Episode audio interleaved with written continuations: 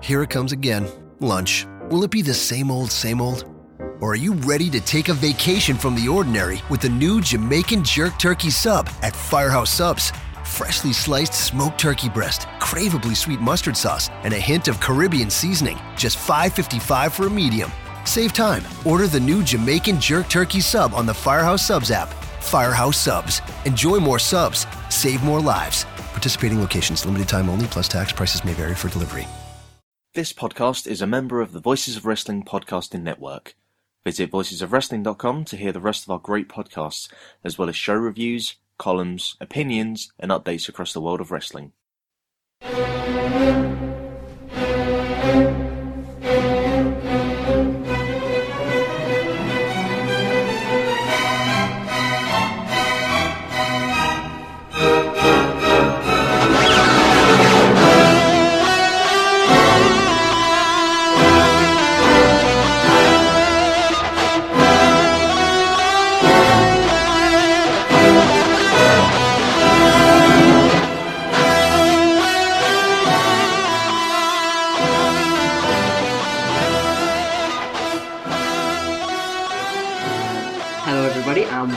To the BritWres Roundtable. I'm Robin Reed, um, replacing Ollie because timings, and I am joined by On. Hello. And we are here to talk about the recent RevPro Global Wars UK shows that took place over November the 9th and the 10th, which we were both at, and saw a nice uh, blend of UK guys, couple of US indie guys, and uh, New Japan talent all mixed in together in what ended up being two pretty good shows. I don't, for me, they didn't quite live up to um, last year's double shot, but overall, I uh, I had a very good time at these.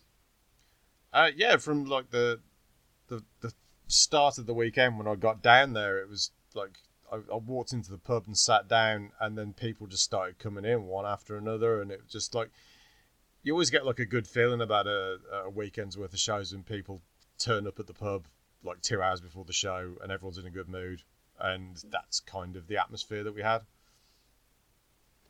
Dundee Arms, that's what does it. Well, I uh, I never found out uh, this time because I made the, the stupid mistake of uh, queuing way too early. Yeah, you were standing in the queue while I was just sat in the pub drinking. Yeah, yeah.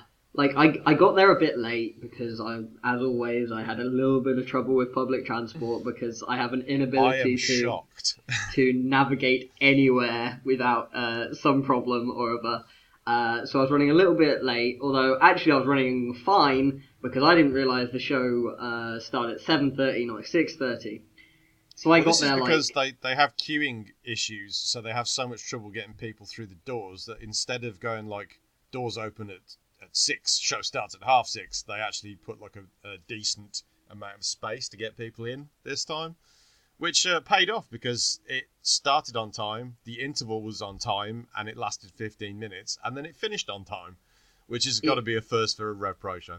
it felt eerie. Um, it, it was like, uh, is someone else running this show? Now, from from what I've uh, been able to pick up, uh, what really happened is people were able to actually run the show because they had a few more people in the back uh, helping out um, because RevPro's expanded operations a little bit, and that's just helped the overall running of the show. Um, but it was appreciated, although um, at first it was a bit unexpected, and we were kind of expecting to run off old RevPro times, and then gone, oh damn, the show's actually started again. We don't actually have time to to go and do this when he says five more minutes, and you go, okay, that's another fifteen minutes. But uh, yeah, if it if they can keep this up, this is uh, definitely a good thing and uh, something for all of BritWres to uh, follow suit. Hopefully, Aspire to.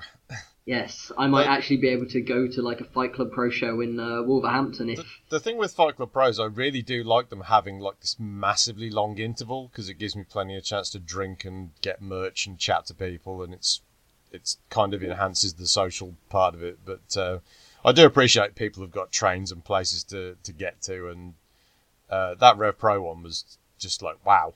it's a 15 minute interval, so I spent the first like five minutes fucking around upstairs, then got downstairs and had a chat with somebody, and then it was like the intermission's over. I was like, what? what do you mean the intermission's over? Is this not British wrestling? Uh, it's it's uh, a new a new uh, pinnacle. Uh, we've been learning. WXW's been over and they've been uh, showing the British promotions how to do it. Uh, clearly. So I guess we'll get to the shows then, um, and talk about some matches that I must assume ran wonderfully to time. Um, No doubt. so we open things up on night one with an absolute travesty um, in that Josh Bodom was robbed of his cruiserweight championship by the, Josh, the devilish Josh Ryan Smile. too. He's too heavy to be a cruiserweight. He has been too heavy to be a cruiserweight for at least a year. His upper body gets wider every time I see it. It's very strange because his waist it's, has stayed the exact same size, and it's just his pecs have got bigger and bigger, and he's he's a very strange shape, but uh, a, a brilliant one for being chopped. He's been claiming to be like 180 pounds for the for the last two years, and he just isn't. he's got to be over 205. Like, Well- there's no way he's a cruiserweight. He's definitely over 205 in wrestler weight, anyway. Like, Oh, yeah, in, in yeah. real weight, who knows? But compared to other people calling themselves like, he's at least as as heavy as David Starr, easily, right? Oh, he's heavier than David Starr. I would have said. But yeah, um, this this was a three way with uh, Bodom, Bushi, and Ryan Smile for the cruiserweight championship. I thought it was good. Like this is going to be a, a bit of a pattern on a lot of a lot from these two shows. A lot of it was completely inoffensive, enjoyable, right around the like three and a three star to like three and a half star mark, where you the match ends, you go, yeah, that was good, but like it doesn't really stick in the mind too much. You don't have that much to really say about it. And I thought, other than the the finish, where which I thought was a bit weird in that they had Bodom, the the heel champion, get misted and then rolled up by by the face. Um, so you kind of have the the heel champion being robbed. So that was a bit of bit of a strange way to to change the title, but. Uh, I guess if they're looking for Bodom to, to move up to the heavyweights and potentially challenge there, they, this might be their way of protecting him or something. But uh, overall, I thought it was it was all solid action and a good way to kick off the show.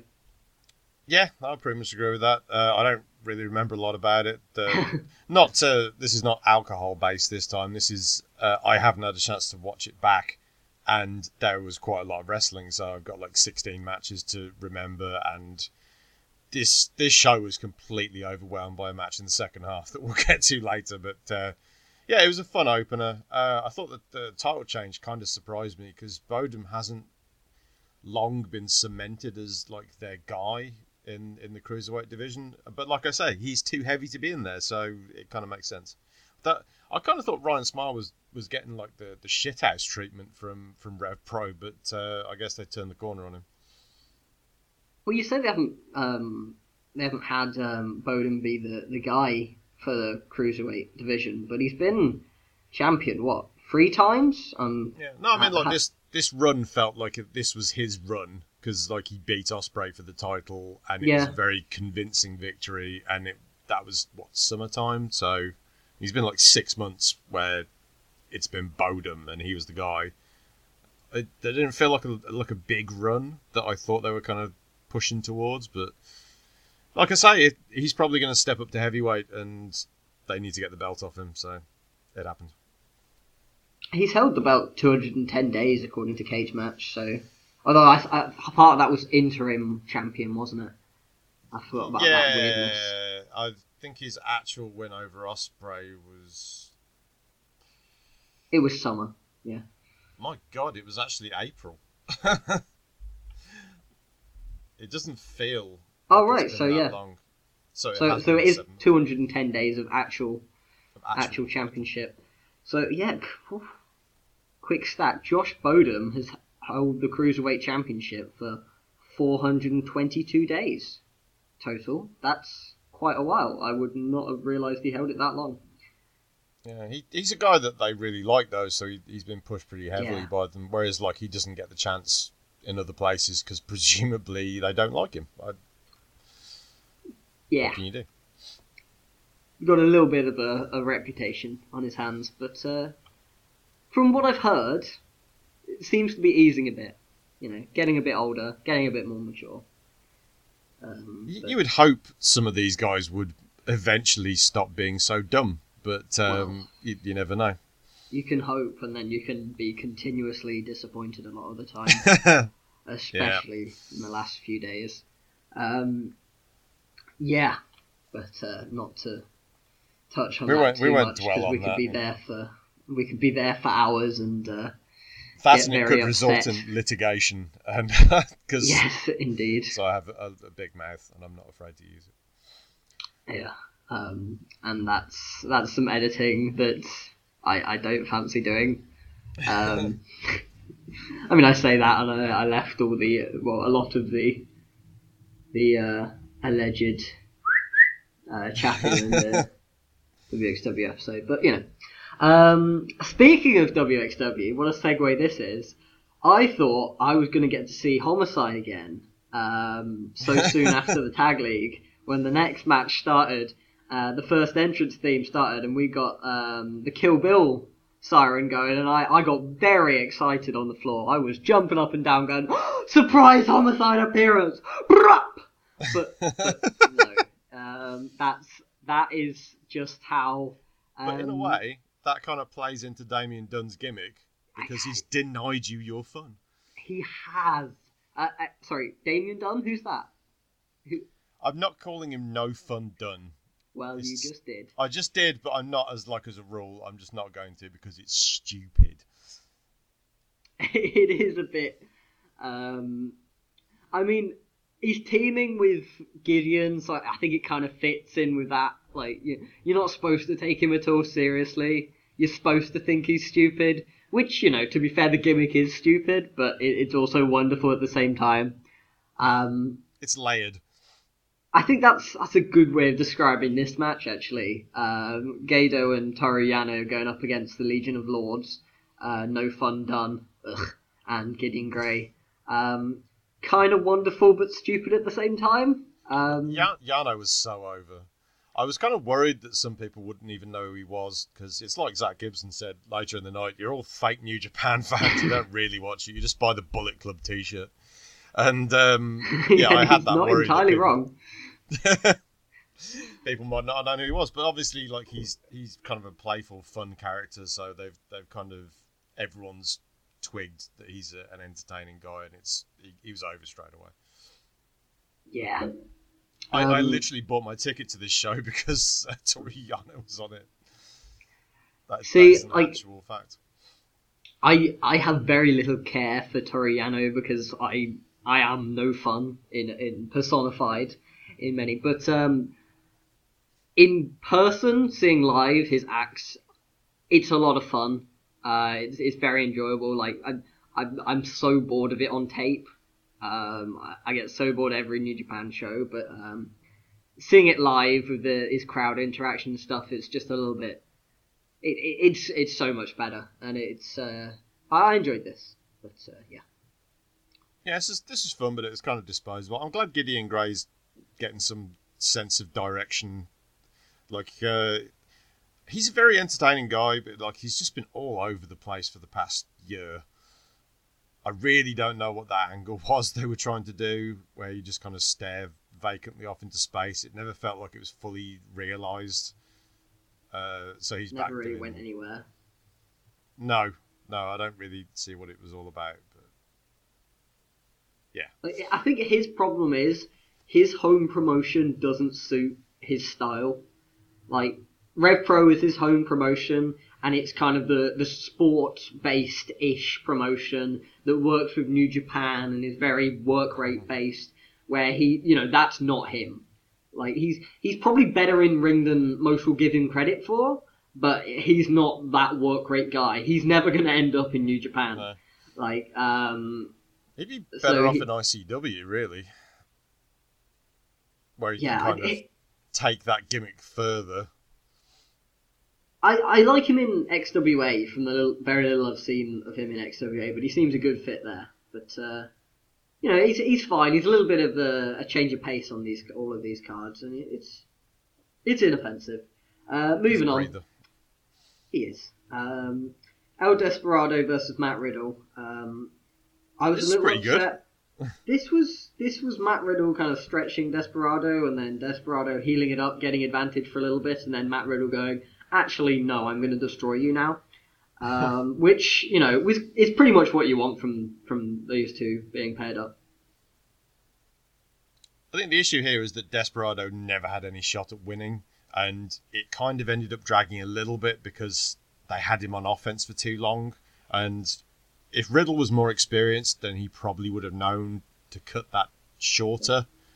Just give. Uh, as I know they're trying to build like a, a storyline here where Desperado's softening Riddle up for Minoru Suzuki the next night, but it just went on too long for the difference in in size and even in uh, stature uh, between the two. It's like Riddle is such a, a a bigger act than Desperado, and that's no offense to to Despy. He's just not at Riddle's level. So I felt it was a bit too long. Otherwise, Yeah, good. I can see that.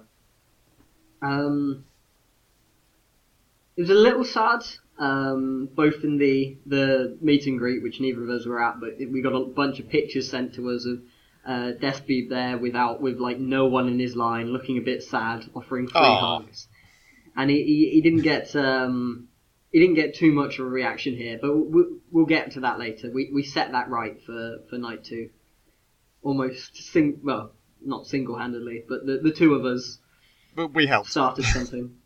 we did. Um, next, Scurll Naito. This, I'm going to be honest. I have zero recollection of this match taking place, and that Oh, probably says as much about it as I, Oh, I remember the remember entrance, several actually. things in this match. I remember the entrance and uh, some some shouts from the balcony. Some unscrupulous gentleman on the balcony who I certainly wasn't standing with or a part of. Um, yeah, this match, uh, it kind of alternated between really good and really shit. So there was there was bits like uh, you know Naito's corner leg sweep thing, where he went to Yeah. do that and Marty didn't notice, so he was just standing there with Naito kicking him in the, Oh, in I remember that now. Yeah, that was Achilles tendon. And I'm that like, awkward as hell. for fuck's sake, you should know the guy's spots. You must have seen him wrestle. Um, Like, but he's you there work just like, his company." Oh shit! Yeah, I've got to go. Yeah, and then then he eventually kind of drops down after Naito hooks his leg a second time, and and I'm just like, come on, man. And the match had a lot of those moments where Scurll just wasn't on for me. Like there was, I don't know if he was distracted or what, because he was getting. this was a match where there was a lot of crowd heat, so and it was going both ways. So there was a lot of abuse for Scurll, there was a lot of support for Scurll, and there was a lot of support for Naito as well. And it just there was a lot of noise in the building, so it's like I don't know if that put him off maybe because he was getting yelled at quite a lot. It had nothing to do with me, I honest. That that created A like bit a, a- disappointing overall. Yeah, it was patchy. This was at, at times it was very good. and uh, It was quite fluid, but then you had these moments where it's like, what is going on here? And it's just a mess. Which was one of my complaints about Scurll like a few years ago when I said I, I didn't feel that he was ready um, to be like a big international star.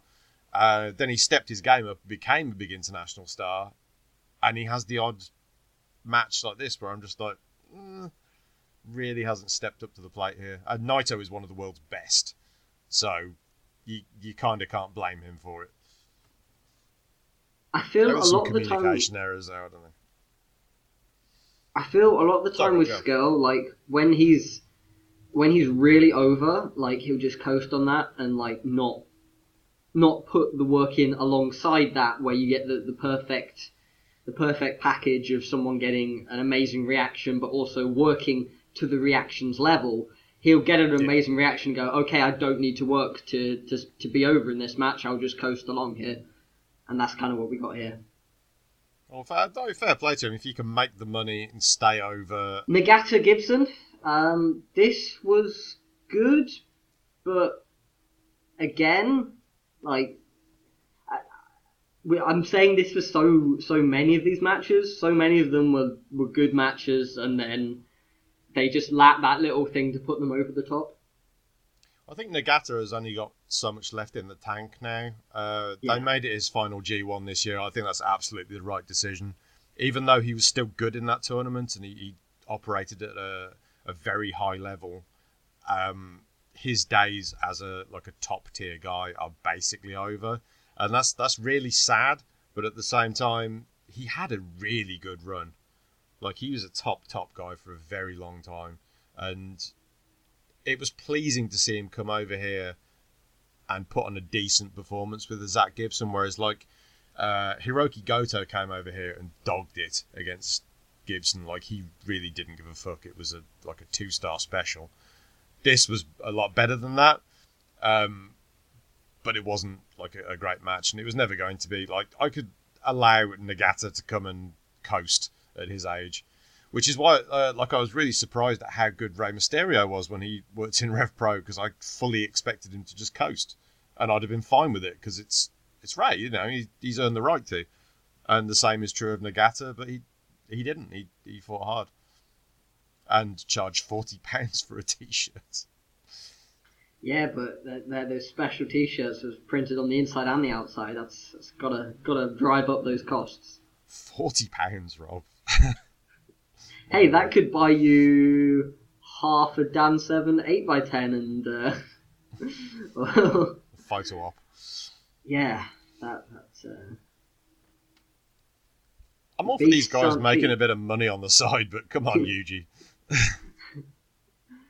hey, if people are willing to pay it, then you know you can't you can't fault him. It's more out of Um, respect.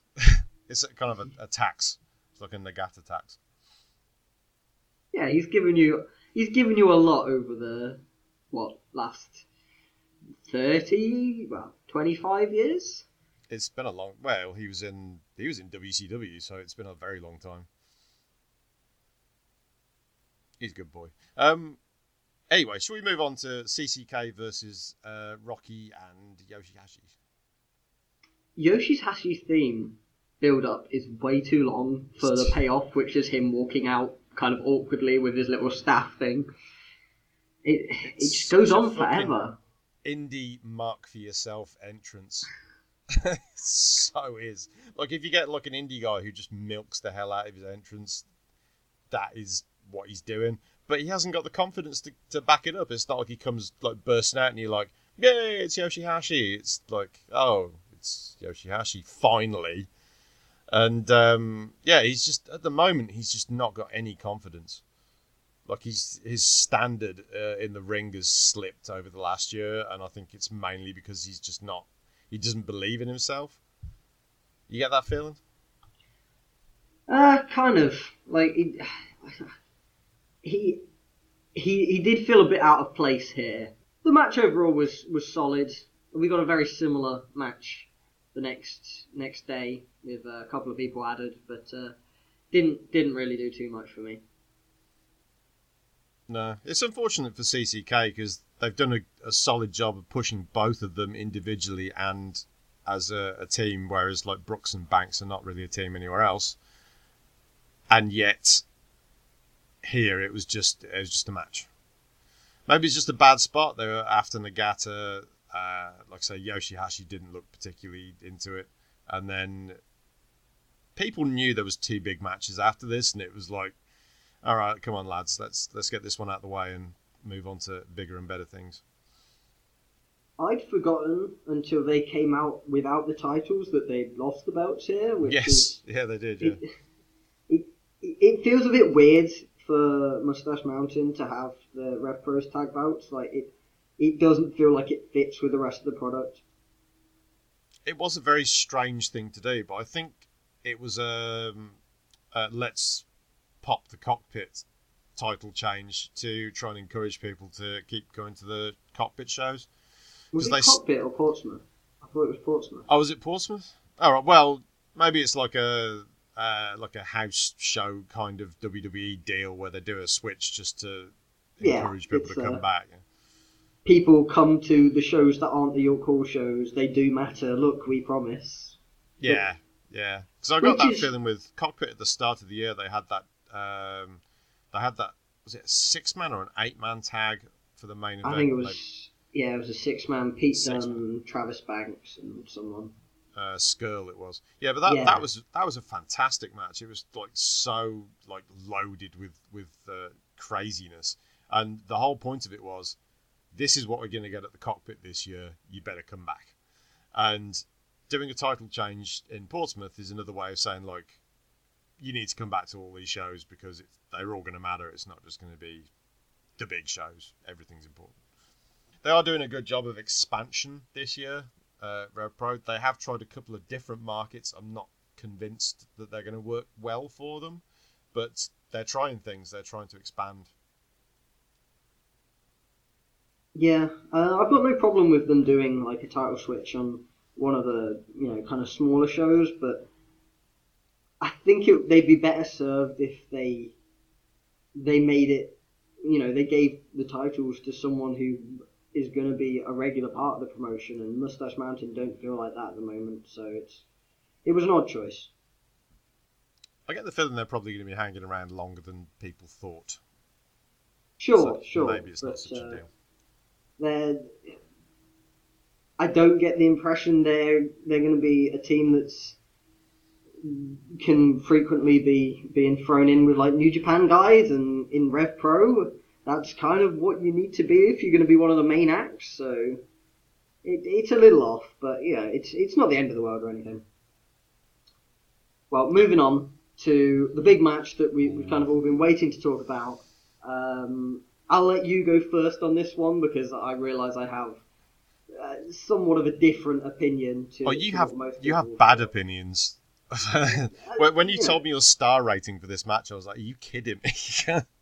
but Let- um, let yeah, me- look, I'll explain myself after you've had your chance to. Okay, right. So everyone apart from Rob had this as like match of the weekend.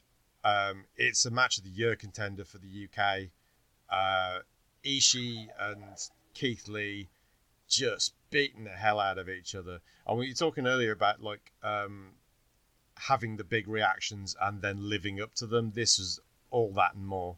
Uh, just the the style that because Keith Lee is like he's really great at what he does, but here he was he was kind of pushed into the uh, not so much the Ishii match, but the Japanese style of match where it's uh, it's all about fighting spirit and not backing down. And the the shit they did in this match was fantastic. The strikes, the uh, the comebacks, the no selling in this was phenomenal because Ishii does a lot of very subtle like bits of selling, and he was doing those, but he was kind of doing the I'm fighting through the pain stuff and like standing up to Keith Lee. I fucking love this match. Uh, I'm just looking on the because we're on cage match for the for the card, and um, it's currently got a 9.20 rating on there from the uh, from the inmates. So that should give you an idea of how good this was. People are saying it's like nine or ten out of ten, and that's pretty much where everyone is at, apart from Rob. Why are you not there, Rob?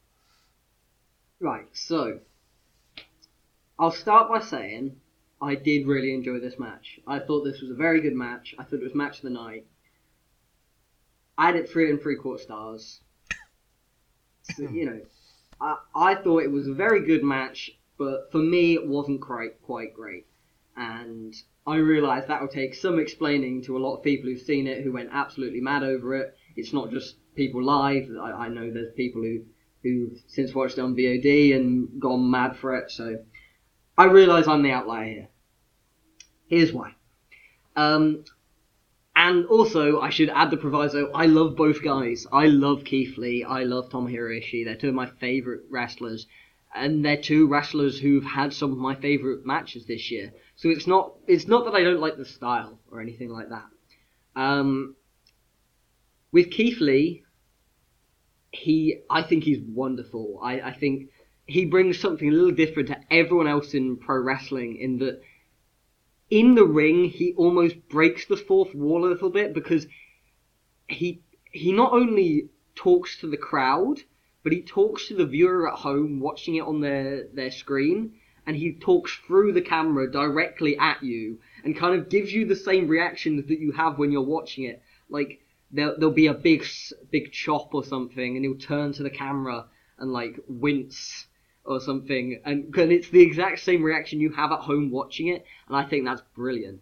Um, but if there's one criticism you could levy at him, it's that perhaps now and again he overacts a little bit. He he goes a little over the top with his you know facial expressions, that sort of thing. And yes, that's a minor thing, but moving on to Ishii, Ishii's matches, when you break them down, are very formulaic. And I'm I'm not saying that fully as a criticism, because I think it's one of the best formulas in all of wrestling. And not only that, I think he's he does his formula so well that you don't notice it's a formula until after it's over. But you know, as a match, when he's in there specifically against a big guy, the match ends up being chop, chop, chop, chop, chop, lariat, lariat, lariat. Take a couple of big moves, kick out at one, um, go to hit the brainbuster, fail to hit the brainbuster, get hit by a few more big moves, kick out at one, hit the brainbuster, um, win. And you know that's I could be describing several matches with that exact sequence. Um, but he manages to make that sequence work pretty much the same every time because he's so good at selling. He's so good with his facials. He's so good with his noises that he makes in the ring. But for a match that's so formulaic to work, a match where you know exactly how it's going to play out, you have to be fully invested. And with Ishii, his matches are so gritty, so so brutal. To get fully invested in them when you've got someone like Keith Lee, who for me in this match overacted a little bit, went a little too on the nose with some of his um, mannerisms, that sort of thing. Um, it took me out of it a little bit, and they never fully hooked me in. They did some amazing things. I thought the that spirit bomb spot on on Ishii was absolutely tremendous, but I was never fully there in the way that I am for some Ishii matches, where I can completely forget all about any formula because I'm just bought in all the way, and all I want is Ishii to win. Here, I I wasn't there, and so that took away a little bit from it. Now, as I said, I really enjoyed this match. I thought it was match of the night, but that's for me why I didn't think it was quite great. But I realise I'm in the minority there, and most people probably will find it great, and most people who've watched it so far did find it great. I kind of understand what you're saying there because I have seen matches that other people really loved and that they haven't quite hooked me. But this this one like completely hooked me it hooked everyone that was around me as well. So not only am I really into it, but everyone around me is really into it. So I was with like uh, like VK was like standing to the right of me, and uh, who else is there? Mike Kilby. Um, so like we're all like super into it. All the people in front of us are jumping up and down at the near falls, and the noise in the building, like everyone was just so into that match. I, I just ah, I'm sad that you didn't get that same impression from it. It it was so good.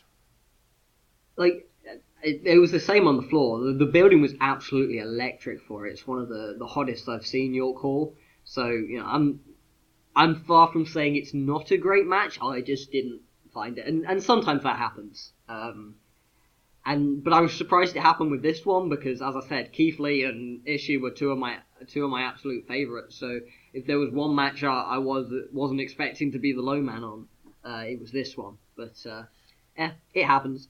Um, it happened to me at um, uh, Naito and Tanahashi at, at, Wrestle Kingdom, which is like your favourite match of the year. Oh yeah. Yeah, I, I just wasn't into that at all. I was like, come bring bring on the main event. This uh, just I don't care anymore. And um, that was for other reasons, but for the it was the same kind of thing where I just didn't feel I was invested in it, and everyone else loved it, and I was like, oh, okay.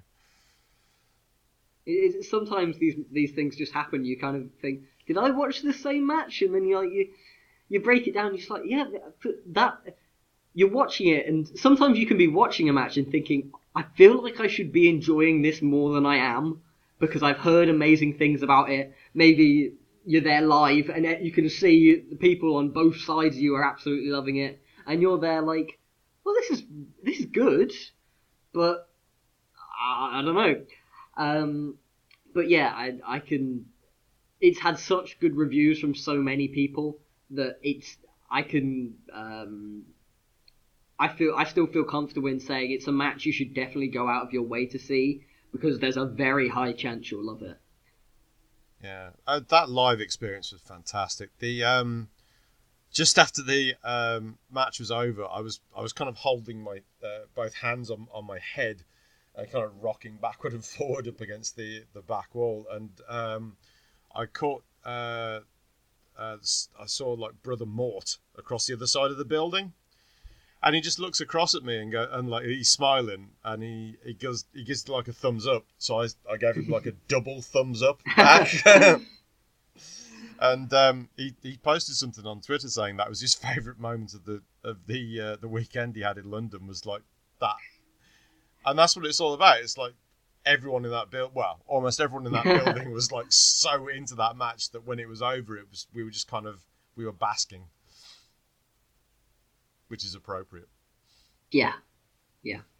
Um, after that, there Goto and Ospreay um, versus Suzuki and Sabre Jr. had the unfortunate um, and probably horrible task of having to try and follow uh, the Keith Lee Ishii match, but overall, I thought they did a pretty good job in following it, and it was the right type of match to follow it because it it was kind of a slow building one. Um, they realized the crowd wasn't going to be there straight away, so they slowly hooked them in. Mm. Um, and overall, I thought it was a, a, very good main event. The one criticism I did have of it, I thought, uh, well, for a start, I'll say I was surprised on how hard Suzuki worked on both these shows yes. because I think that's been a, a, very fair criticism of him from many parties this year, and that he hasn't been uh, really all there despite getting the returning New Japan push. Um, but no, he, he, brought his really working hard. boots. He worked yeah. really, really hard in this and match.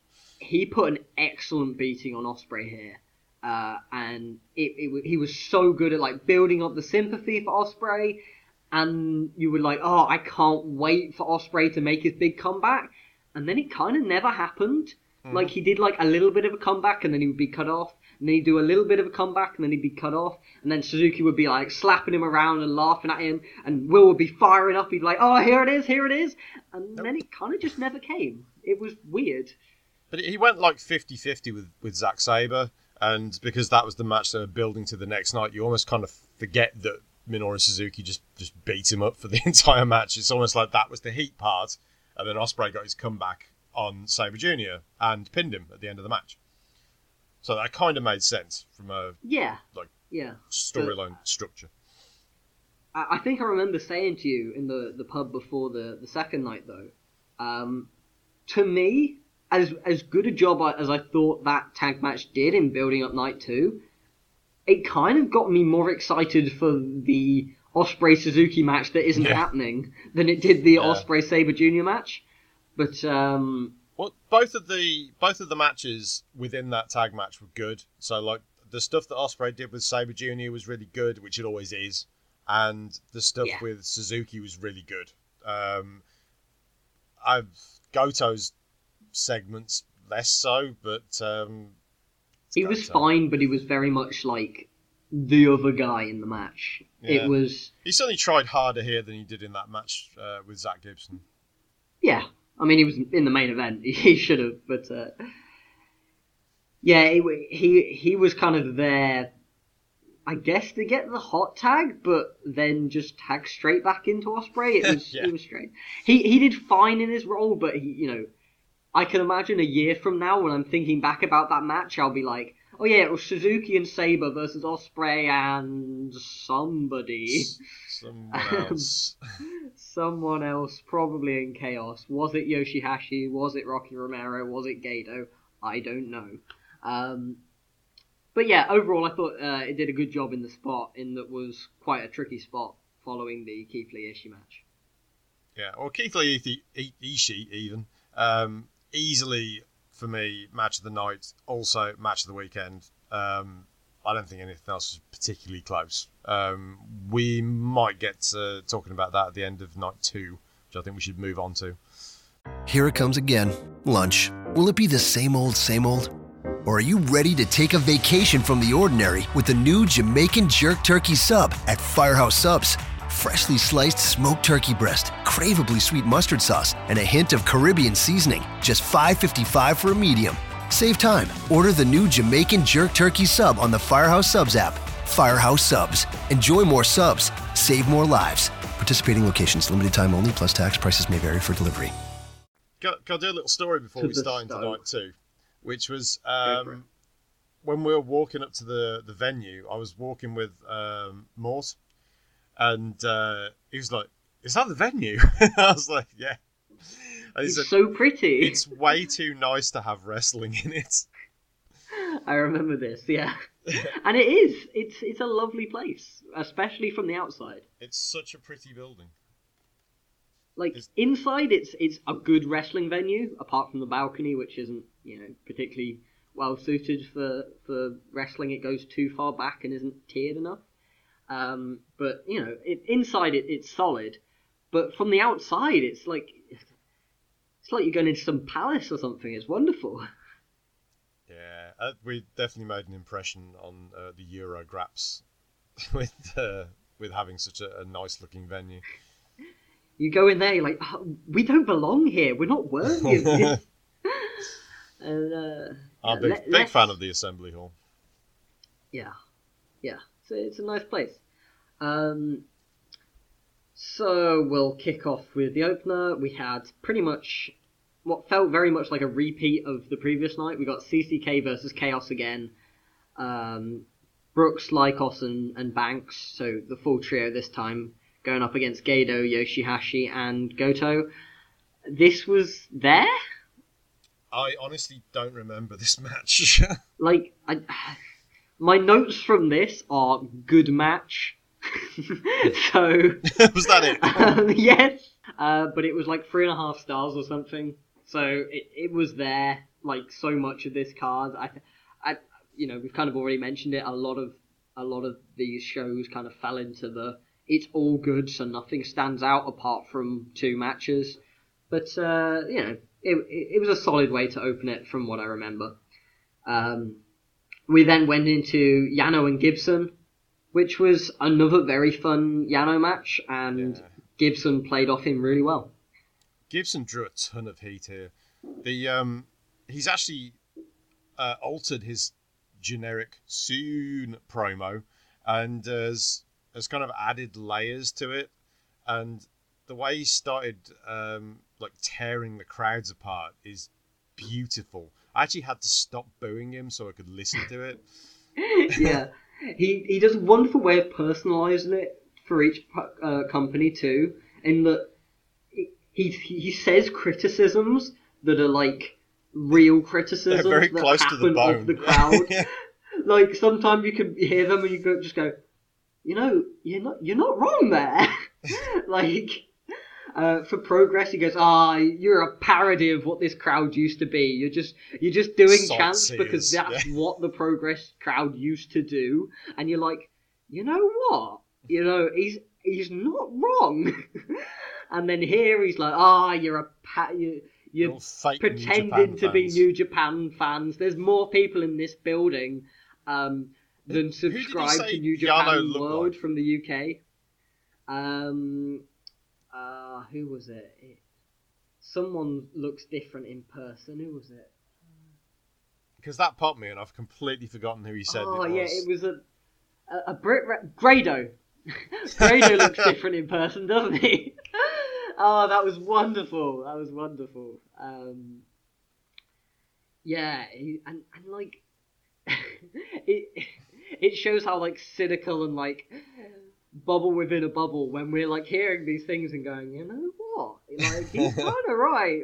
It's not like we haven't thought the same things because he like he said I think he said something on night one where it was something like there's more people in this building pretending to be New Japan fans than subscribe to New Japan World from the UK.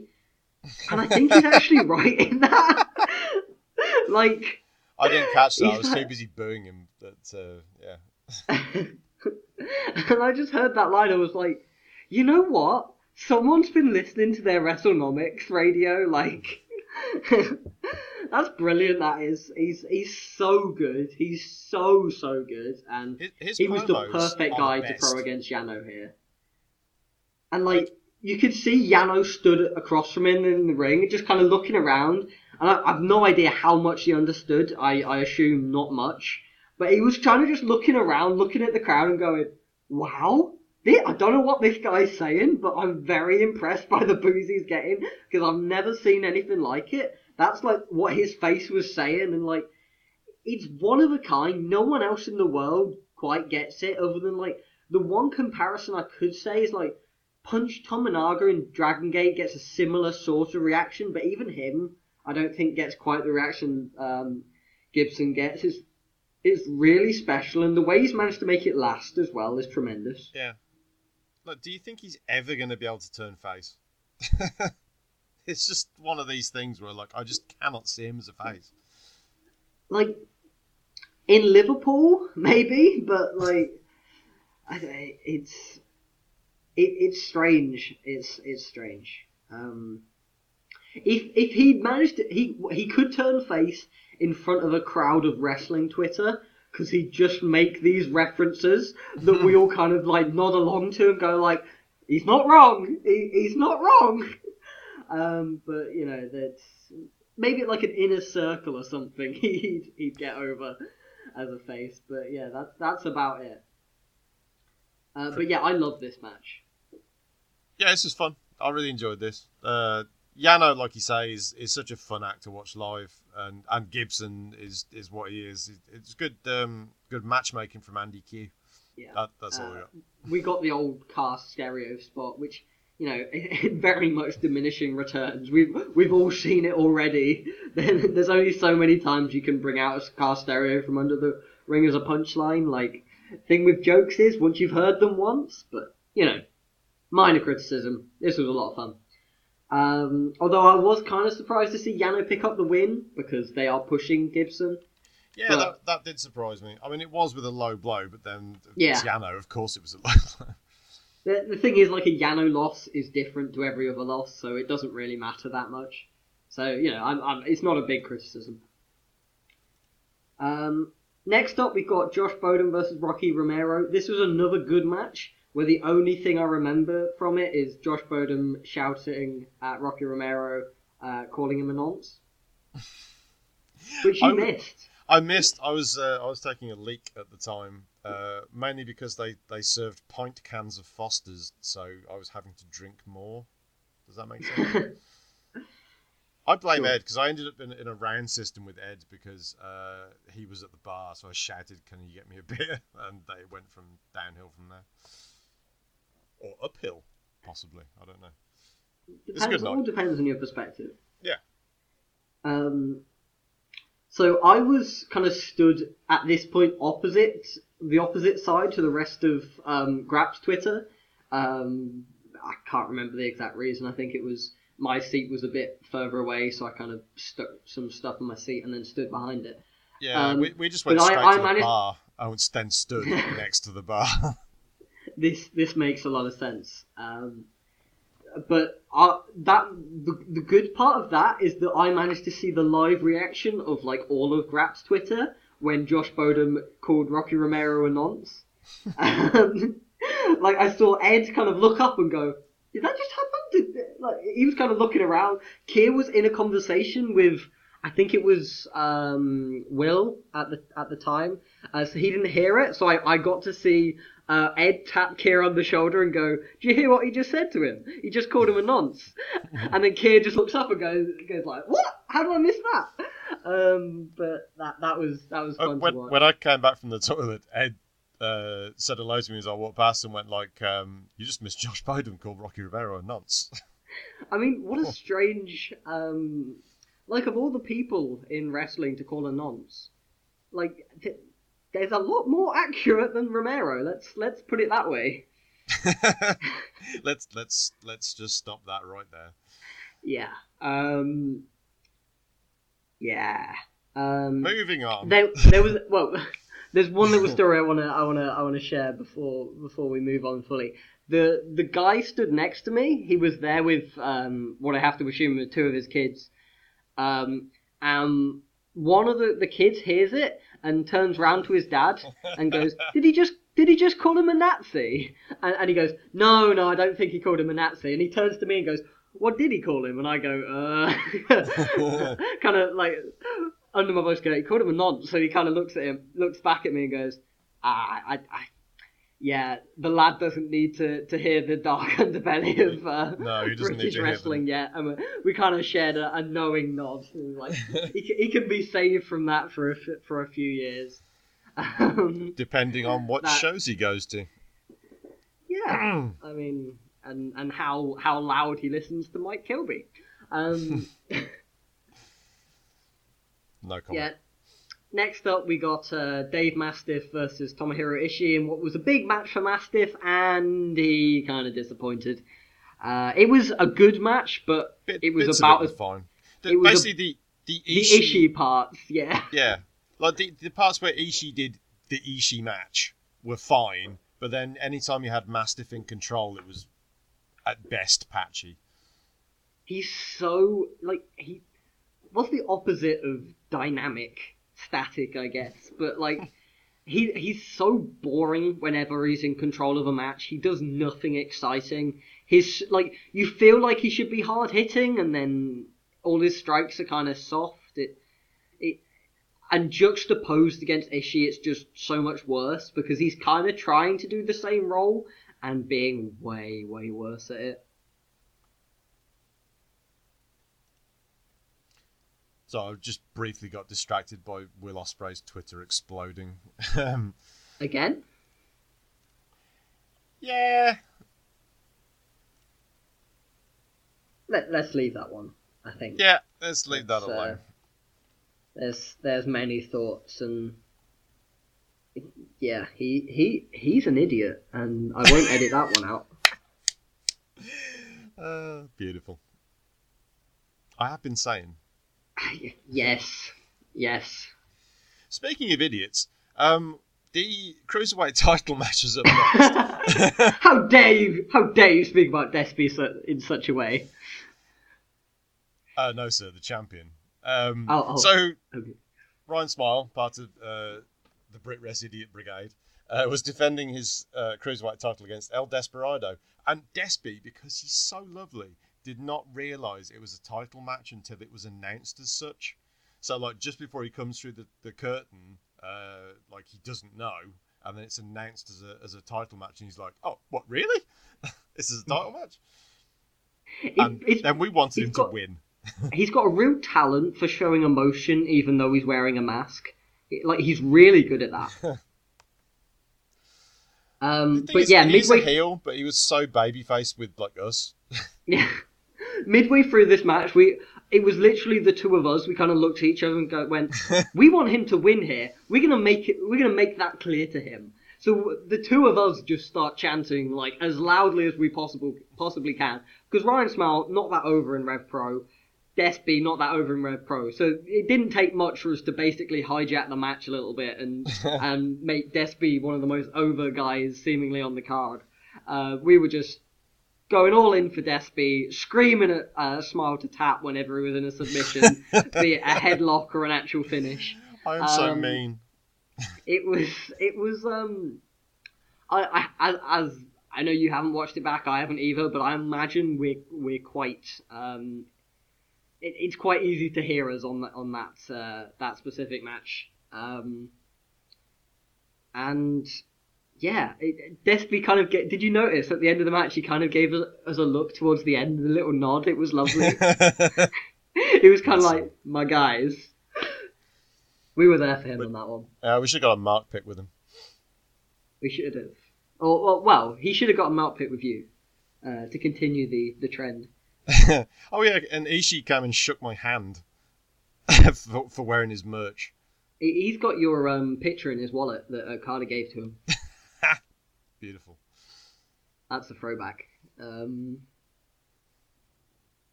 yeah, overall, this match was fine. I had a lot of fun with it because I was cheering Despy so loud, but like Yeah. it wasn't anything too wrestling special. is um, wrestling, especially live wrestling, is much more fun when you pick a side.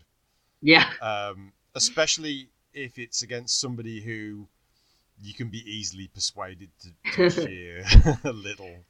yeah, yeah. And Um, I've, I've been saying for a while that I don't particularly like Ryan Smile. I have various reasons, but um, like out, in terms of his work, though, like he is a really good wrestler, but I just don't care for him. So it's kind of it's it's a perfect setup for having a good match that I can get invested in, as long as like the person he's wrestling is somebody that I care about enough to cheer for. And yeah, it was it was a little perfect storm for like three people, me, you, and Desperado. and and Mort by the end too. Yeah, Yeah, we we we had a little got squad going on there. we, we got some more people involved.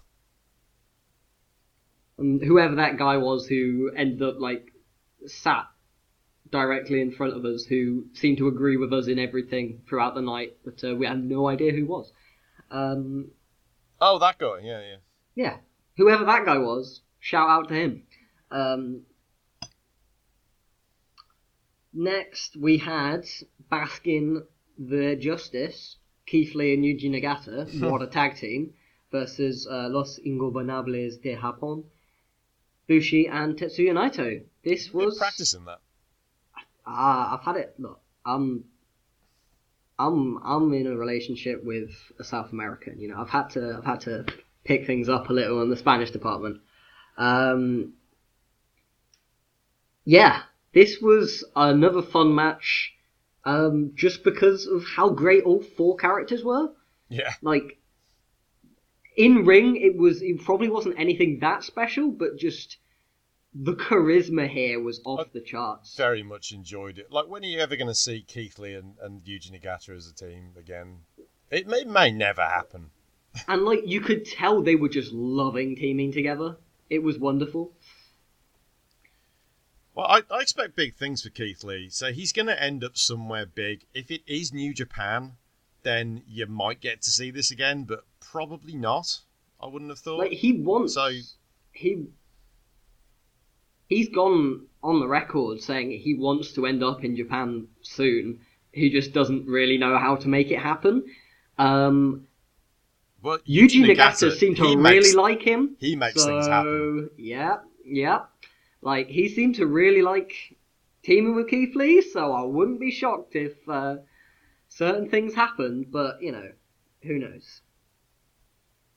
Oh, But yeah, this was this was a charisma explosion, and it was wonderful. It really was. I very much enjoyed this. But then, um, like, it, it's hard not to. Like, how can you not enjoy this? yeah, like You'll be Yeah. dead inside. It's not going to show up on any match of the year list, but it was great. It was great stuff. Um, next up, we got Matt Riddle versus Minoru Suzuki. Um, this was a match that started amazingly and then kind of didn't go up that next gear for me. Like, the first half of this match, I was like, this is going to be amazing. This is a chance to be like match the weekend, that sort of thing. And then it kind of wasn't. Yeah, no, I, I think that's fair. Like, at times in the first half of the match, I was very much looking at it as being like, this is going to be fucking great. And then it just kind of leveled off a little bit. Um, I don't know if I'm going to put that down to Minoru Suzuki, just that's all he's got left. I, I don't know. But he does wrestle a very uh, deliberate style. And perhaps like with Matt Riddle at the moment, like when when he's uh, wrestling in big matches, he likes to kick it up a notch down the stretch, and that really wasn't an option here. Like I don't think Suzuki has that left. In fact, it kind of kicked it down a, down a notch because we ended up just heel sticking it. Yeah, and I really didn't like the the fact that Minoru works strongly heel in this because he got popped huge in York Hall. He was a full on babyface even when he was doing his heel shtick. The crowd loved him there. So for him to come out and just just deliberately play the heel role, I don't think it was really called for. And part of what uh, I dislike about Suzuki Gun is that they have that defined like heel role for Minoru when in actuality he's more of a a jerk that people like. Mm-hmm. And I just don't like his army of dickheads follow him around. And Matt Riddle, like he's, he's too much of a, a blue-eyed babyface to, to ever have the crowd turn on him at this point. So they ended up with a, a very rigid heel face structure, which they probably didn't need to do. But I don't know. I enjoyed it. Uh, I don't want to be too harsh on it because I did enjoy the match. Yeah, it was good But it stuff. didn't But the- I, from the first Some- half, I was expecting it to be really special. Yeah, yeah. It could have been like like a dream match, like one of these. I was there when Minoru Suzuki wrestled Matt Riddle, but uh, I don't think he'd ever got close to that. No. Um, one match that did deliver on expectations and was absolutely amazing. And you know, you've already said Keith Lee versus Ishii was your match of the night, uh, match of the weekend. For me, this was it. Um, Zack Sabre Jr. versus Will Ospreay. This blew me away. I thought this was amazing. I think it helped that we were both so invested in the match, and in opposite, opposite directions. sides. Yeah. so it was very much a case of like all the way through the match, like I'm fully chanting for Zack and you're all in on Ospreay, and there's people around us that are the same, and you get that mixed crowd where like, there's a lot of respect going on because like I don't like Will Ospreay, but I do respect him because he is a fantastic wrestler. But when it comes to a match like this, I don't want him to win. I really don't want him to win. And Andy Quildan agrees with me, apparently. And my uh, my favourite moment of uh, the weekend was when uh, he strapped on that young boy killer and Ospreay quit. I don't know if I'm on camera, but I did do a full on uh, celebration akin to uh, someone Uh, who's just well, scored what actually happened? Uh, he because we're stood next to each other. He takes a step forward, turns around, so he's directly in my face. Lifts both hands in the air and screams, "Yes!" um, well, I I'm stood there slightly dejected. Um, they built this match amazingly, in that they they structured it perfectly to the point where you 100% bought the Ospreay win, and then Sabre rolled out of the ring, and you were like, "Well, shit, that's that's that's that was Ospreay's chance," and like you. At, I think it's what happens so often in wrestling is that what is kind of considered a false finish people don't buy as a false finish because it's not built up properly in the way that a modern match will end. This they they did it perfectly. They Ospreay had had his like minor two count kick outs. He he'd run through some big moves. Then he had his big flurry, and it was a big culmination. And Ospreay hit hit the move, and Sabre was out the ring, and you were like, that was it. That was it, and it was so good. Mm-hmm.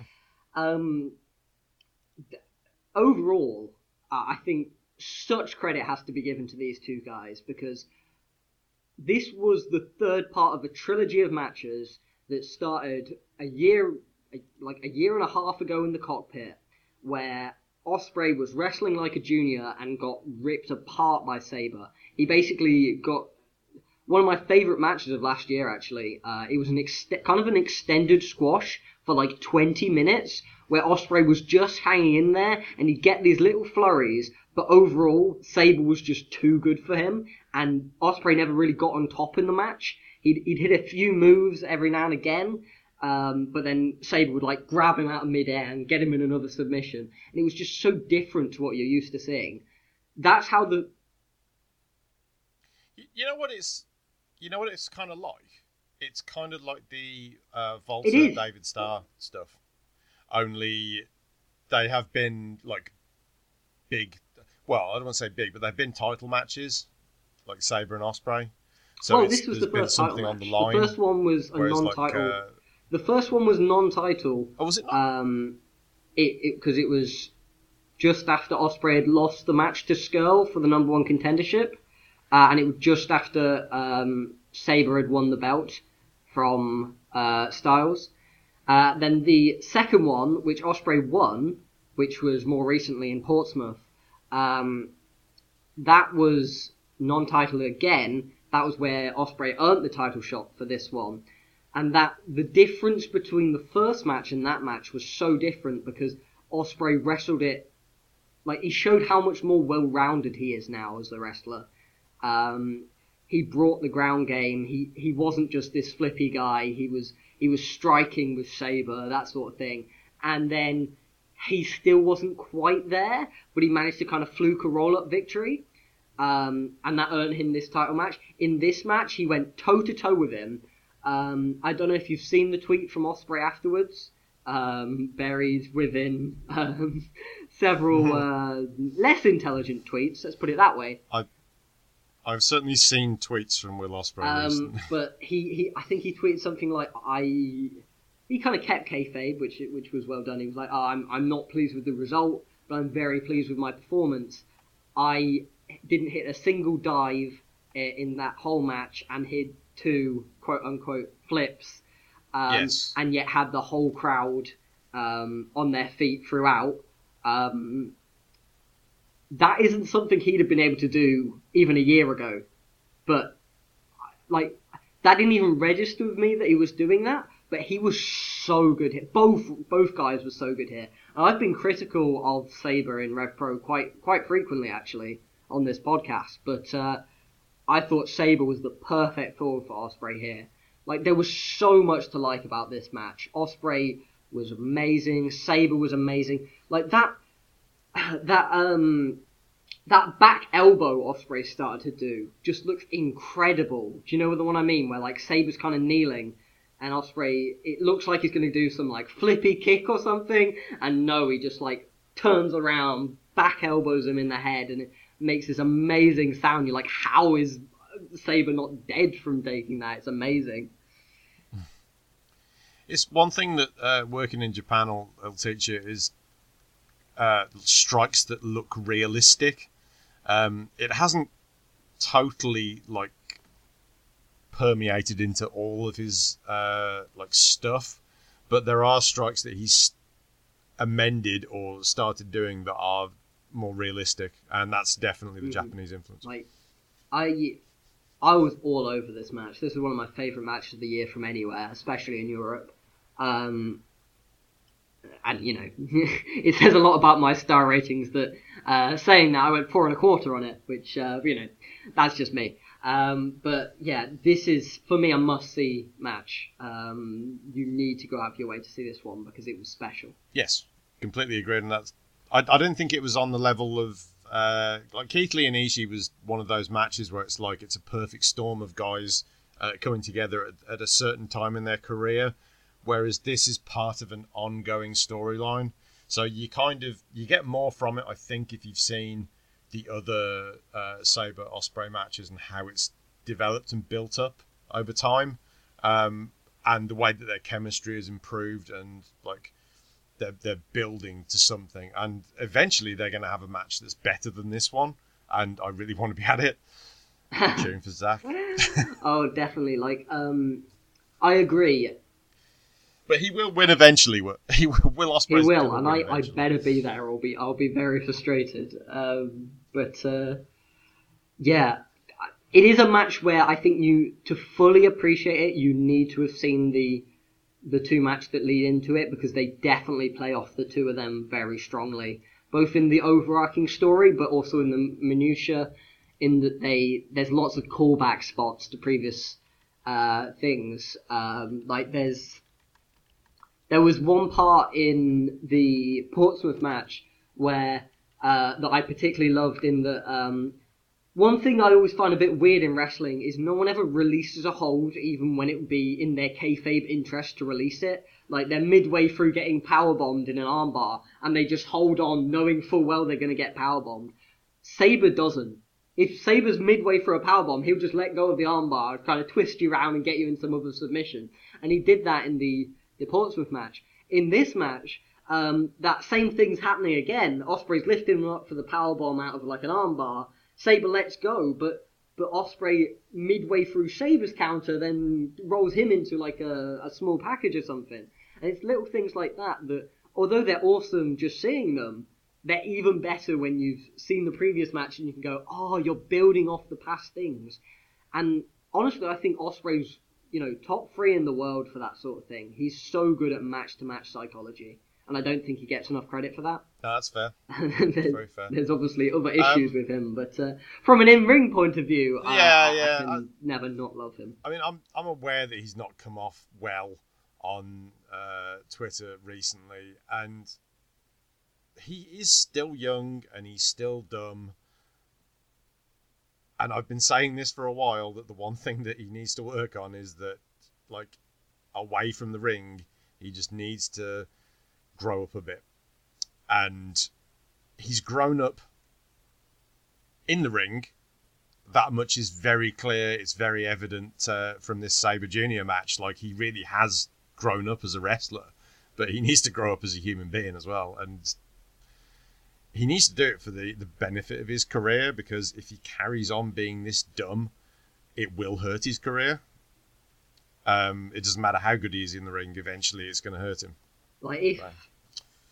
So I hope he does. I hope he does. if the um, I think he said he's going to hand off his his Twitter to someone else and have like a social media manager or something. I can't think of anything better for him. Yeah, and then he then he just carried on doing oh, it. I, It's I haven't seen that yet. I, yeah, I'm afraid that so. gets a groan, but uh, yeah, don't don't double down, people. It like just don't, just just let it go. Like don't do it in the first place, but don't double down.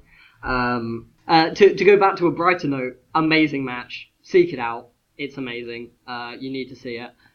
Um, and I think my after the my other big plus Okay. point about so my other big plus point about uh, that weekend was just how much wrestling was on, uh, because it wasn't just because it used to be like three years ago. If Rev Pro ran this big weekend uh, show, like two shows with New Japan, it'd be like, well, we're definitely going to that because there's nothing else on. But then it was like the t- the two days afterwards, there was uh, Lucha Forever, uh, Progress ran a show in Manchester, and Eve ran their whole uh, She Won thing, which was like four shows in two days in, in Bethnal Green. So there was there was an awful lot of wrestling that weekend, and it seems to be like every weekend stuff like that's going on. It's a great time to be a fan. Yeah, yeah, like there's there's something for everyone, and there's in fact there's lots for everyone now, which is even better. Um, it's a special time uh, to be uh, a European wrestling fan. Um, we're, very lucky in many ways. Um, I've waited a long time for this. see, I haven't. I've been really lucky. yeah, you fl- wait wait till there's a downturn and, and it's crap again. See if you can hold on. Let's hope that never happens. But you know. hopefully with globalization and all that it's like it, it's another place for people to work and it seems to be working at the moment so i'm, I'm happy with it Um, after the main event, we got a bit of a confrontation between uh, Matt Riddle and Sabre Jr. and the rest of Suzuki Gun in the ring. Um, that was poor Despy. Um, so they kind of did the, the show closing promo with um, Sabre and Suzuki and stuff. Like, uh, Suzuki Gun Ichiban! That, that, that deal. Um, which I very much enjoyed Zack's impression of Suzuki saying that. Um, but and then Matt Riddle came out and, and challenged Zack for the belt, uh, which is going to be happening at Uprising, which is uh, actually quite soon. It's like what three three it's weeks in ago, december at some point early December, Um, I think. When i heard when it was i knew i wasn't going to be able to go to it it's like december is a complete write-off for me It's it's a Bullet Club show, so I don't really want to go to it. But um, that main Yeah, event should you know be what kind really of fans that's going to attract good. it's going to be the kind of fans that zack gibson is going to be able to cut a promo on yep, it's gonna be a l- there, there's gonna be a lot of Bullet Club shirts there. Let's let's put it that way. Um, The, the hilarious part of this is I'm actually sat here wearing a Bullet Club shirt recording this because I wear it around the house so I don't get profiled. Oh dear. Uh, you, you you bought one before it was cool, I assume. It was a long time ago. I bought it when I was like, it was a cool shirt. it, it is a cool it- shirt. it- It is a cool shirt. It's Yeah. just got certain things attached to it. Um. yeah. Um. So anyway, the- we've got the Suzuki Gun like show closing promo. Riddle comes out and um, challenges Zack.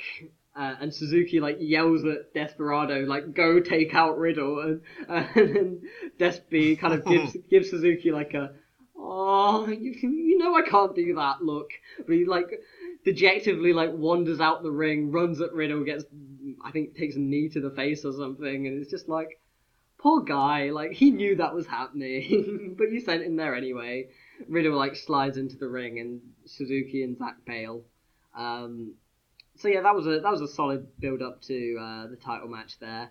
I I doubt Riddle wins. A, a but- more solid uh, build up would have been to Riddle to actually win a match. Yeah. Which uh, maybe that was a, a New Japan booking thing. I mean, they were like, if you're booking Riddle against Suzuki, he's losing. But He beat Despy and then was cheated out of his match with Suzuki, but still. but still, it's like you know, you don't win the semi, uh, lose in the semi final of a cup, and then come back in the final.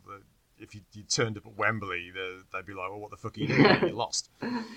Yeah, but in terms of like uh, the pecking order, Zack is behind Suzuki, isn't he? So, it, um, I, I get, I, I, I agree with you, but I can see like why they didn't have it But happen. basically, if if they wanted Riddle as the next challenger, they should have put him over someone. Yeah, I But. I get that they also wanted to have uh, the big Riddle Suzuki match. That was one of the big selling points of, of Walthamstow. So I know a lot of people who bought tickets to that show for that match. So yeah, it's a it's a catch twenty two. and you know Riddle's over enough that you know it's not a it's not like a problem, and people are going to buy him for the title. I could actually see him winning that. I don't think he will, but I you know there's a possibility, which you know is is more than some type of defenses you get. So I, I think I'd be surprised. I think they're in Sabre for the for the long haul. I'm I'm not saying he's like a favorite, but like I, I, if it happened, I wouldn't be like oh my god I didn't see that coming at all. I'm you know 10 15 percent chance Riddle wins.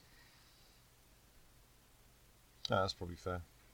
Um, shall we wrap up here? Yeah yeah you've got work tomorrow, so I have got work I will let you sleep.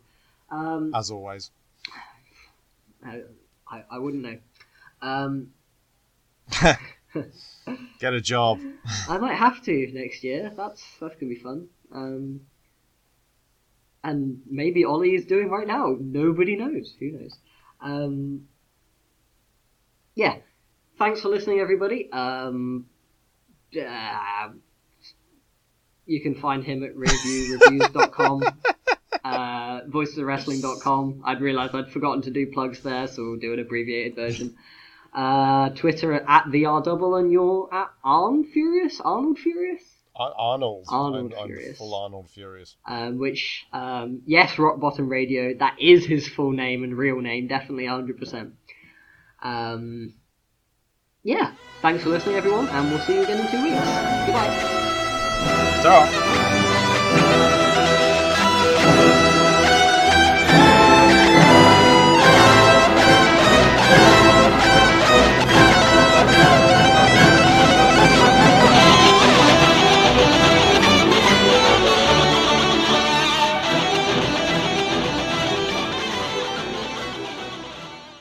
Here it comes again.